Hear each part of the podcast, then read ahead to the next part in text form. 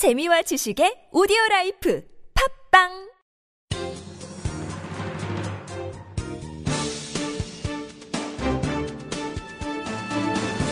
일간사설 5월 30일 토요일 동아일보 사설.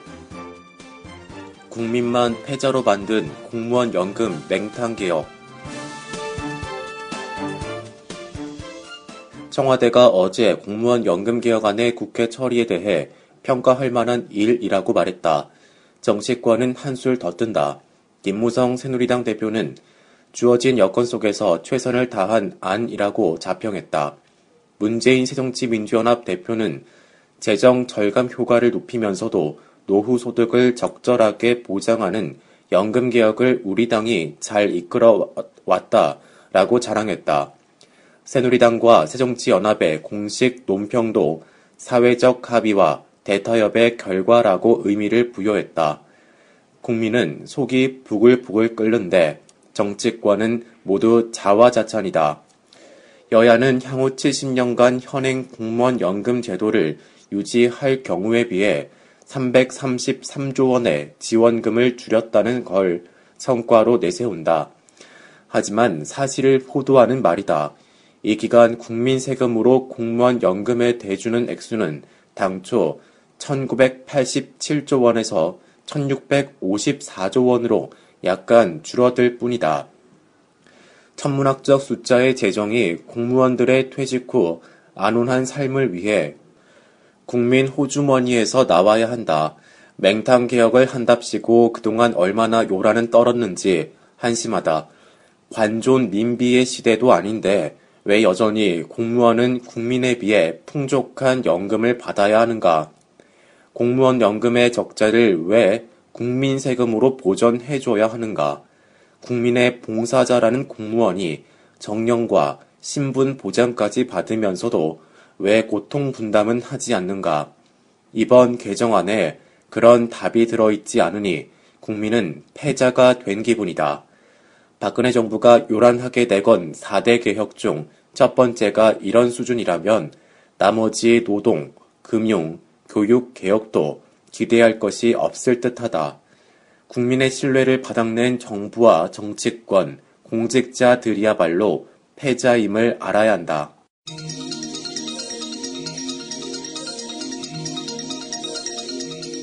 식물정부 만들 위헌적 국회법, 대통령은 거부권 행사해야. 여당이 어제 오전 공무원 연금법 개정안의 국회 처리를 위해 야당과 거래한 국회법 개정안은 정부를 식물로 만들어 버릴 수 있는 황당한 법이다. 국회법 제98조의 이 개정안은 대통령령, 총리령, 부령 등 행정 입법에 대해 국회가 수정 및 변경을 요구하면 소관 행정기관장은 이를 처리하고 보고해야 한다고 규정했다. 당초 새정치민주연합 이종걸 원내대표는 공무원연금법과 세월호 특별법 시행령 수정을 연계 처리할 것을 요구했지만 새누리당 유승민 원내대표가 국회는 시행령 수정을 요구할 법적 근거가 없으니 국회법을 개정해 법적 근거를 만들자고 합의에 줌으로써 결국 국회법을 바꾸게 된 것이다. 유 원내대표는 법률의 취지와 내용에 어긋나는 경우에만 시행령 수정을 요구하는 것이지 모든 행정 입법에 간섭하는 게 아니어서 문제될 게 없다고 주장하지만 착각이고 순진한 생각이다. 경제 활성화나 민생 법안이 국회에서 발목을 잡힐 경우 정부가 시행령과 시행 규칙 등으로 재량을 행사해 이를 처리할 수 있었으나 앞으로 야당은 이런 조치를 막을 공산이 크다. 국회의 몸싸움을 막기 위해 새누리당이 주도해 만든 이른바 국회 선진화법도 야당의 법안 발목 잡기에 악용되는 바람에 지난해 여의도는 150일간 법안 처리 한 건 못하는 식물국회가 됐다.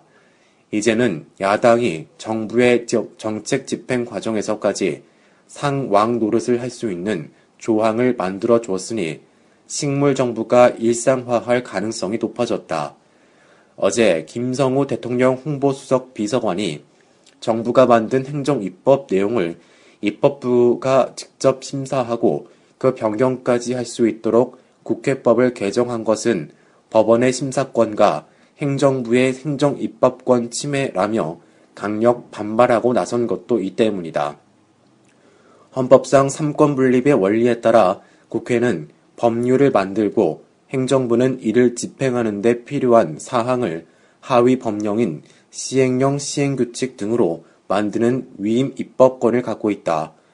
명령이나 규칙이 법률에 위반된다면 재판을 통해 대법원이 최종적으로 심사하게 돼 있다. 국회는 대통령령, 총리령, 부령 등이 법률과 합치되지 않는다고 판단할 경우 법률로보다 명확히 규정할 수는 있지만 이를 고치라고 직접 행정부에 지시할 수는 없다. 재정부 법제처장도 이번 개정안에 대해 헌법의 범위를 넘어서 행정부를 통제하려 한다고 강하게 비판했다. 식물국회도 모자라 식물정부를 만드는 위헌적 법안에 동의해준 새누리당 김무성 대표와 유 원내대표는 책임감을 통감해야 한다. 청와대는 국회법 성부에 따라 다시 한번 면밀히 검토해 줄 것을 국회에 요구하면서 여러 가지 방안을 검토하고 있, 있으나 모호하게 말할 일이 아니다. 헌법 제53조에 따라 대통령의 거부권 행사 방침을 분명하게 밝혀야 한다. 박근혜 대통령이 비주류 지도부와 충돌할 수 있다는 정치적 부담 때문에 거부권 행사를 포기한다면 두고두고 행정부를 국회의 신여로 만든 책임을 져야 할 것이다. 대통령은 국회에 다시 한번 숙고를 요청하되 그래도 안 될 경우 거부권을 통해 국회의 입법 독재를 견제할 책무가 있다.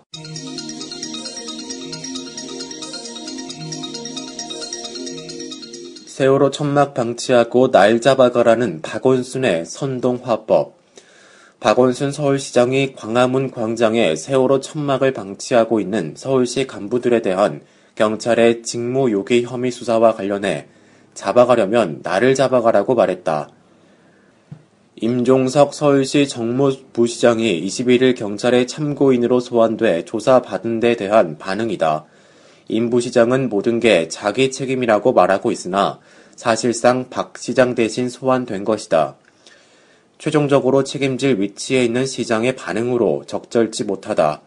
박 시장은 천막을 철거하려면 임종석 부시장을 구속하라. 구속하면 다음에 이 양반 총선에 틀림없이 당선된다. 나도 자동으로 당선된다라고 말했다. 세월호 천막에 왜 선거와 당락 얘기가 나오는지 황당하다. 박 시장 자신이 대통령 선거를 의식해 세월호 천막을 걷지 못하게 하고 있으니 그런 과잉 반응이 튀어나오는 것은 아닌지 의심이 들 정도다. 그는 세월호 천막으로 교통이 크게 불편한 것도 아니고 법령 위반도 아니다라고 앞뒤 다른 말도 했다. 작년 9월 세월호 천막에 대해 서울시 광화문 광장 사용 관리 조례 위반으로 점용료를 부과하겠다던 사람이 바로 박 시장이다. 서울시 조례에 따르면 광화문 광장은 정치적 집회와 시위 목적으로 사용할 수 없고 문화, 예술 행사 등에만 사용할 수 있다. 서울시는 작년 7월 14일 광화문 광장에 세월호 유족들이 천막을 치자 만일의 사태에 대비한다며 유족 천막 주변에 13개의 지원 천막을 쳤으나 지금까지 그 천막도 걷지 않고 있다. 세월호 참사 1주년도 지났다. 누구보다 세월호 유족과 유대를 같이 한 박 시장이야말로 천막 철거를 설득할 만한 최적격자다. 비극적 참사의 희생자라도 프랑스인은 파리 샹젤리제에 영국인은 런던 더몰에 그런 천막을 치지 않았다. 이제 세월호 특별조사위도 가동됐으니 천막 자리를 시민에게 돌려주도록 박 시장이 나설 차례다.